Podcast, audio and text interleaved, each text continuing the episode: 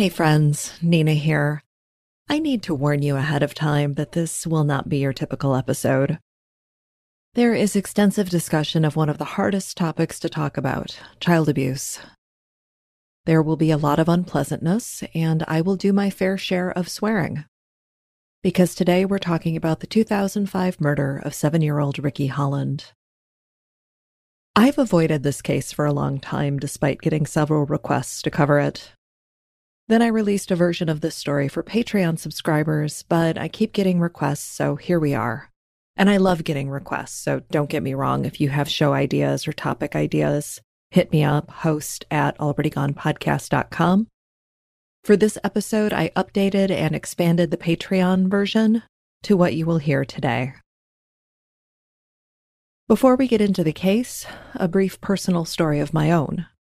In 2004, my husband and I adopted a waiting child from the foster care system. You see, his birth parents couldn't care for him, and in the first five years of his life, there was instability and things were not predictable. There was domestic violence in the home. He was neglected, and sometimes he went hungry. For the first five years of his life, he was in and out of foster care or living off and on with various relatives. When he was five, his parents' rights were terminated and he was sent to foster care. He was almost seven years old when he came to live with us. We were his forever family. And I remember that his first day at home was on Good Friday, which was kind of cool. So, in addition to normal kid things like Boy Scouts and swim lessons, each week, he attended therapy with a skilled counselor, someone used to dealing with traumatized children. This was a service that our insurance didn't cover, and we paid for it out of pocket. And some days, our son hoarded food in his room while refusing to eat the meals that we served him. He was very thin, so I tried to put weight on him by switching from 2% to whole milk, but he was very suspicious because the milk tasted funny He'd been offered spoiled milk or rotten food from his birth parents' fridge one too many times, so any changes in his diet, even little things like the wrong kind of bread or a change in cereal, would lead to issues. Those first couple of years that he lived with us, he ate a lot of peanut butter and jelly sandwiches, a hundred pounds of strawberries, and no shortage of chicken strips with ranch dressing.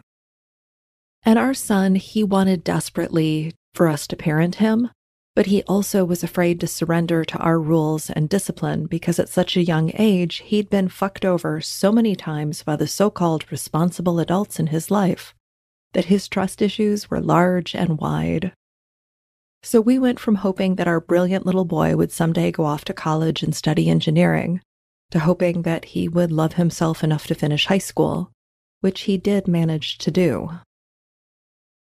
And I'm not sure that I can express to you just how challenging he could be or how much we loved him. We advocated for him and we were utterly exhausted by him. But I can tell you it was worth it. It was worth every minute of it. He's now in his 20s and he's happy. He's relatively well adjusted. He has a circle of friends that he trusts, he has a job that he enjoys, and he has a future that he's excited about. What more could a parent ask for?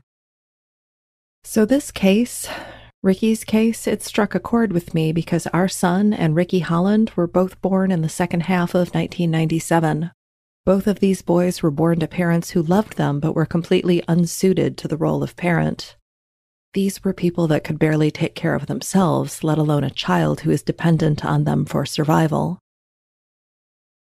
So, in the summer of 2005, our son was at home with us, and across the state, Ricky Holland was living with his new family. The Holland home was a busy one. In addition to seven year old Ricky, his adoptive parents, 36 year old Tim and his wife, 34 year old Lisa, the Hollands had also taken in two of Ricky's younger half siblings, and they had a new baby, which I believe was their biological child. And while our son was learning to swim, spending time with the family dog, and enjoying mother son vacations to meet far flung family, Ricky Holland was having a very different experience. So come with me to July of 2005, when a little boy vanishes from the family home, leading to a long mystery with a tragic ending. Ricky was born in September 1997 to 16 year old Casey Gann in Southern California. In 2000, Casey is living in Jackson, Michigan. She's homeless and tells a caseworker that she cannot care for her little boy any longer. She asks that her son be placed in foster care. Ricky's birth father, a 40 year old named Ricky Gann, he's in and out of prison on drug charges, and he's not in a position to care for young Ricky. And listeners, we're not even going to get into a 40 year old man having a baby with a 16 year old girl. When Casey surrenders her son to the state, Ricky is sent to live with foster parents Tim and Lisa Holland. And in 2002, Casey's parental rights are terminated by a judge, and in 2003, the Hollands legally adopt Ricky, changing his name from Ricky Gann to Ricky Holland. I want to mention here that in addition to receiving a stipend from the state for parenting Ricky, the Holland family gets an additional $450 each month because Ricky is considered a special needs child. Now, my understanding is that when you adopt a child from the foster system, you get a monthly stipend to help support that child. Obviously, this varies by state and by circumstance. When we adopted our son, our family earned too much to qualify for any support, but they did provide him access to Medicaid, and as a young adult, he qualified for tuition assistance should he choose to go to college. In the fall of 2002, Ricky rides the bus to school each day to attend a Head Start program. His mother, Lisa, tells the school that Ricky is, quote, special needs, and she requests that he be transported into school by the special education bus while wearing a harness.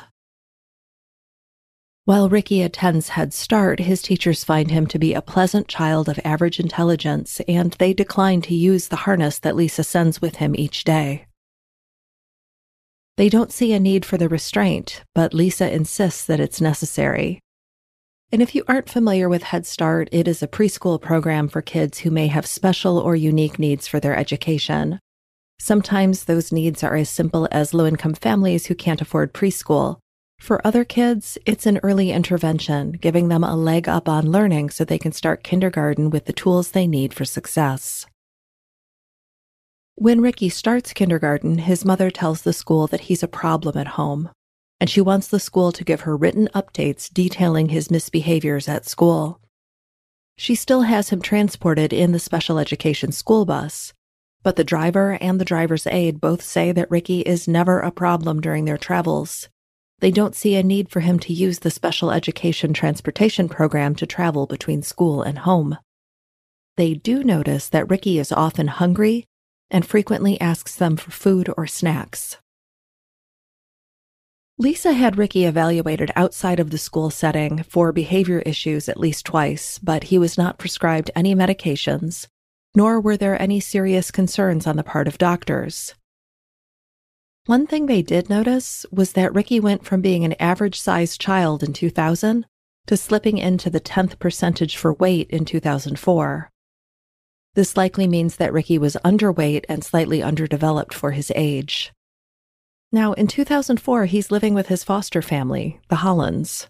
He should have access to nutritious foods and good meals. It's likely that the Holland family, suddenly parenting three children, received WIC, food stamps, or access to other supplemental programs to buy groceries. Unhappy with the findings at the school, Lisa Holland will switch Ricky from one school program to another, Prior to him starting at the new school, Lisa arrives at the building with Ricky on a leash wearing a harness. She introduces her son to office staff and the principal. She's concerned that Ricky will be a difficult student. School staff suggests that they will let him get settled into school and hold a meeting with Lisa after a month has passed. And honestly, the only issue that staff notice with Ricky is that he's caught stealing food a couple of times a week. When they check his lunches, he has what can best be described as carrot sandwiches. Plain white bread with carrot slices. That's it. That's his lunch. Ricky tells them that he doesn't even like carrots and he's very hungry.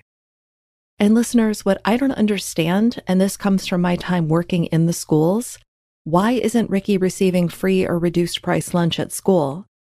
At this time, 2004, 2005, a reduced price lunch would cost about 40 cents a day.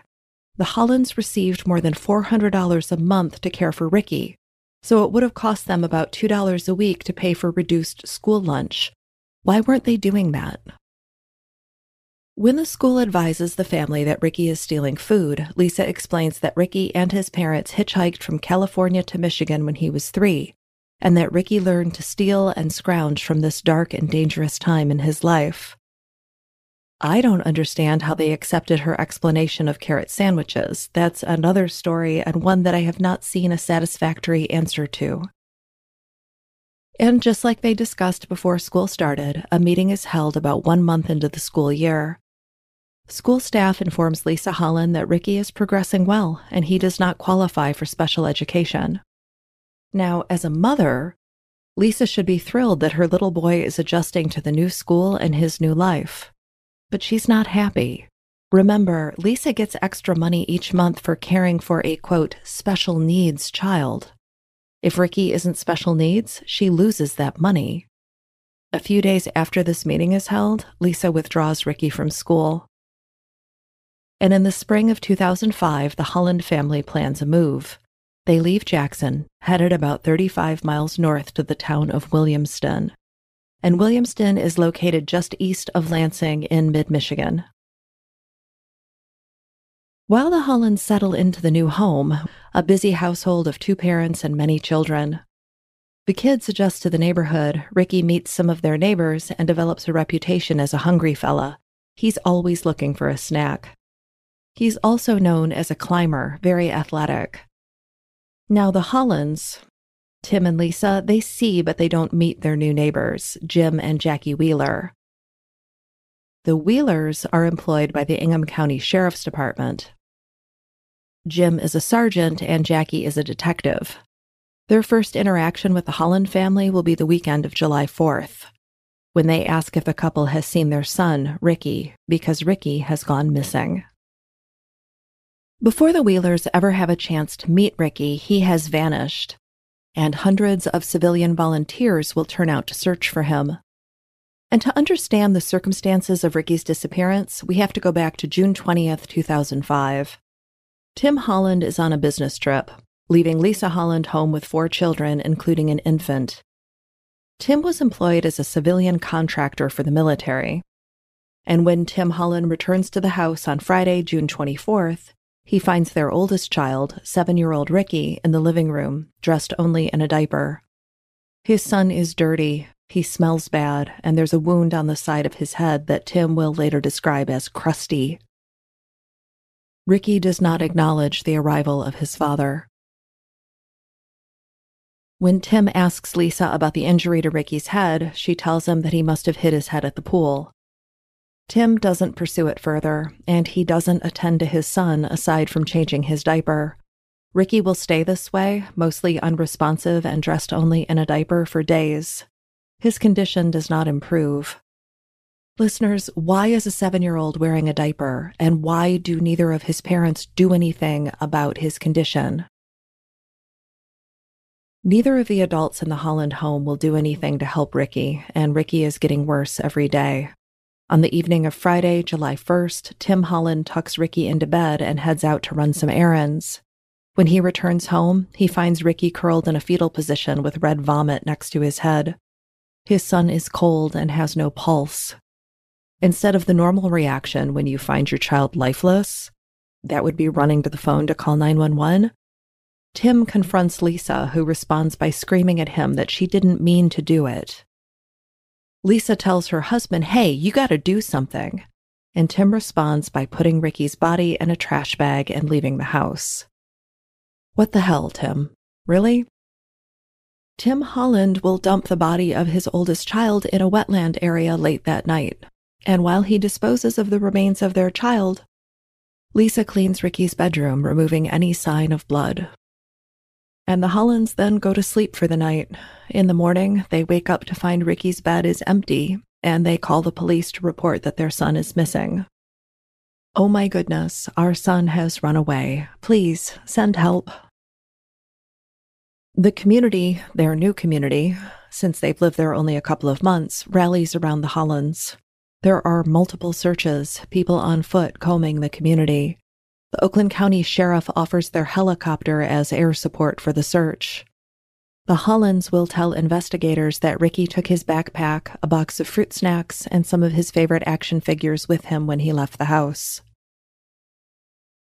News stories about Ricky's disappearance feature photos of Tim and Lisa looking grim and serious at the Search Command Center on July 7th. The Hollands also make several appearances on local television. They are pleading for safe return of their son. Can you believe these people? I, I, I have feelings about this, and we're, we're just going to continue. So, do you remember the Hollands neighbors, the Wheelers, Jim the sergeant and Jackie the detective? They are suspicious of the Hollands from the start. Their interest in the couple is piqued during a bizarre exchange with the family. They'd stop by to offer neighborly support, only to find Lisa Holland yelling at her husband that he needed to dress the kids so that the family could go out for breakfast. Jim Wheeler noticed that Tim had a limp, and when he asked about the injury, Tim said he'd fallen while out searching for Ricky, which, of course, is a huge lie. Tim injured himself while getting rid of Ricky's body. When Lisa learns that the Wheelers have a variety of small animals living with them, she asks if she can bring the kids over, you know, to see the animals once all this is over. And Jackie Wheeler is understandably horrified by the casual attitude on display. Her oldest son is missing, but Lisa Holland does not act like a frantic and worried mother. In fact, she's focused on going out to breakfast and looking forward to visiting with the neighbors in a few days. When interviewed, neighbors tell police that prior to his disappearance, they'd found Ricky Holland in their kitchen stealing food. When caught, he had begged them, please don't tell his mother. One neighbor said that Ricky told them, She doesn't feed me. I don't think she loves me very much. That's what a seven year old child told a neighbor as he sat in their kitchen eating a peanut butter and jelly sandwich that he washed down with juice. And as searches for Ricky slowed, life went on at the Holland home. When the family dog died about three weeks after Ricky vanished, they dug a hole in the yard and held a makeshift funeral for the pet. Meanwhile, there's no sign of Ricky Holland. In mid July, less than two weeks after Ricky went missing, the Hollands hire a firm called BioClean to scrub their home. When police interrupt the service and ask why the cleaning is taking place, they're told that the house was covered in fingerprint dust and this was the only way to be rid of it. But listeners, the Hollands weren't just having everything cleaned, they'd ripped out the carpeting in Ricky's room. And the owner of BioClean, he cooperated with police, pointing out where they'd found what appeared to be bloodstains as well as articles of clothing with bloodstains while working in the home. Then on July 21st, the Holland family is allowed to adopt Ricky's younger half brother, Brett. Even though Ricky is missing and the family is under suspicion, a judge allowed the adoption to proceed. You just, you can't make this up, and it's inexcusable. Ricky is missing, and the state just hands over another kid to these people. I mean, Okay, Brett was already living with the Holland family, but still. Investigators will later say that they suspected the Hollands from the beginning. Conversations with school staff and neighbors in Jackson helped paint a picture of a controlling Lisa Holland and a starved little boy. No one talked about Lisa as an attentive or affectionate mother. It was always something negative. Ricky Holland wasn't just lacking in food, he was lacking in love and affection from the woman who chose to be his mother. After giving polygraphs to Tim and Lisa, investigators again asked Tim to show where Ricky left the house from. Originally, the Hollands told police that Ricky must have climbed out his bedroom window to leave the family home. When investigators asked Tim Holland to remove the screen like Ricky did when he left, Tim Holland hesitates, then the grown man needs to use some force to move the screen. He gets it out of the window in the end. Holland is asked, You think your kid did that? And Tim says, I don't know. Then they ask him what he thinks happened to Ricky, and he tells them that he doesn't know.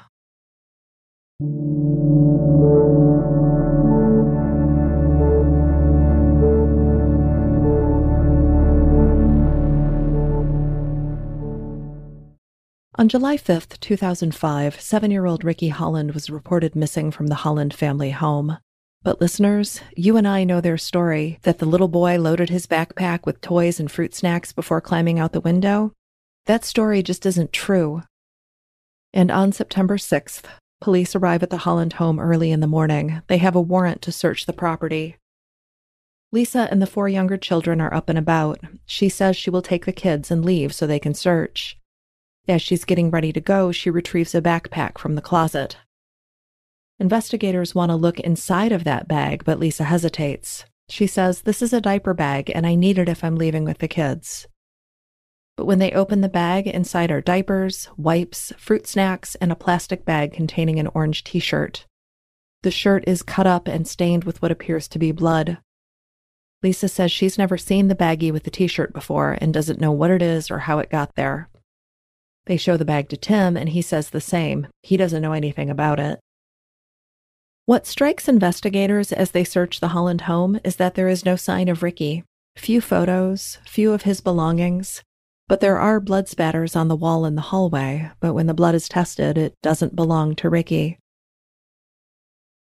Police will even dig up the remains of the family dog to make sure nothing else is buried in the yard on Douglas Street in Leroy Township.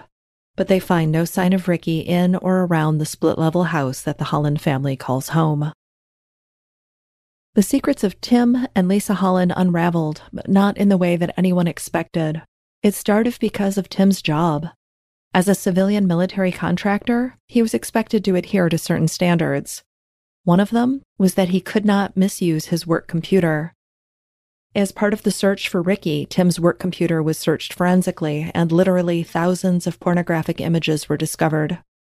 When adult materials were found on the machine, Tim blamed his wife.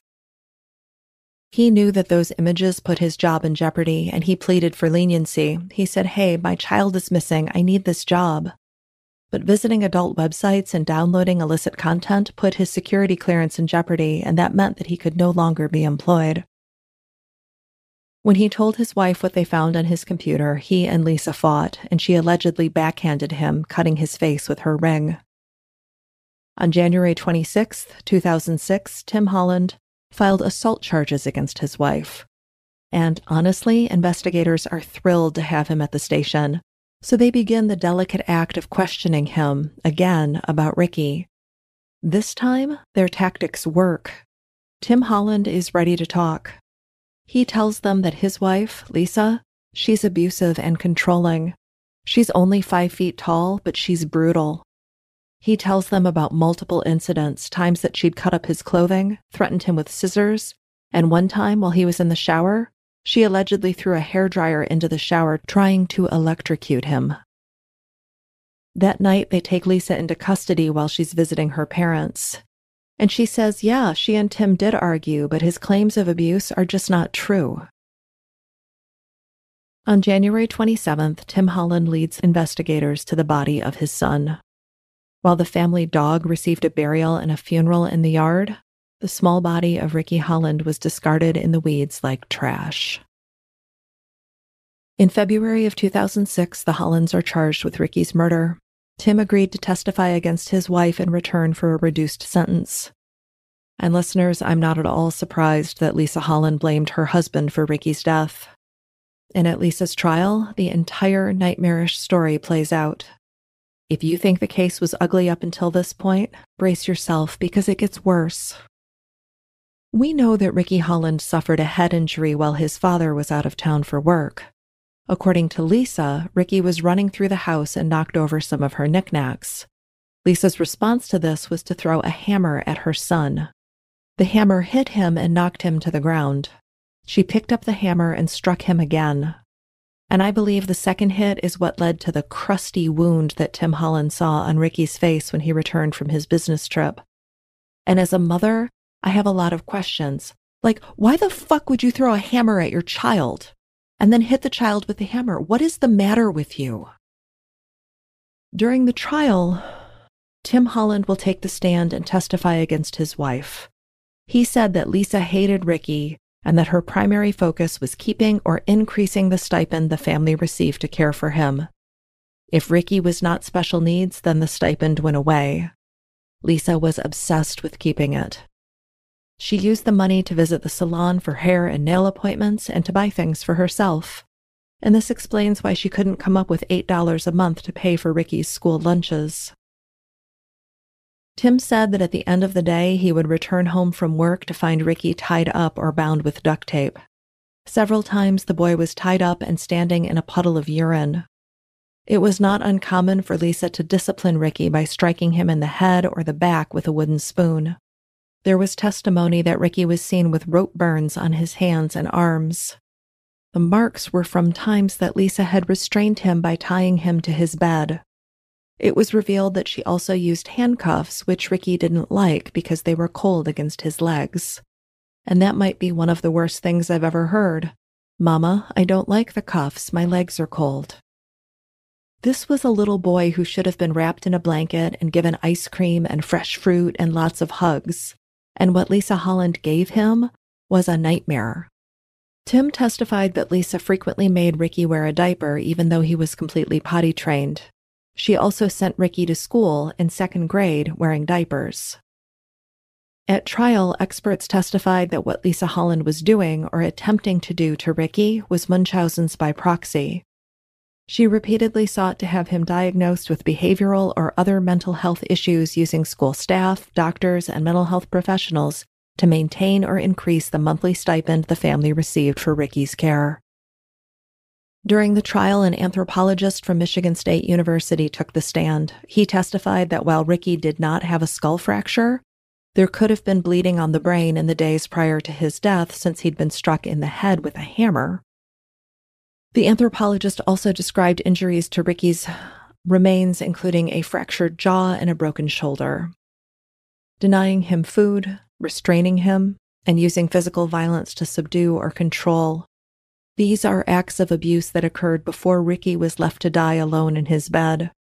While the other children also had limited access to food, it appears that Ricky was singled out for the worst treatment imaginable by his so called mother.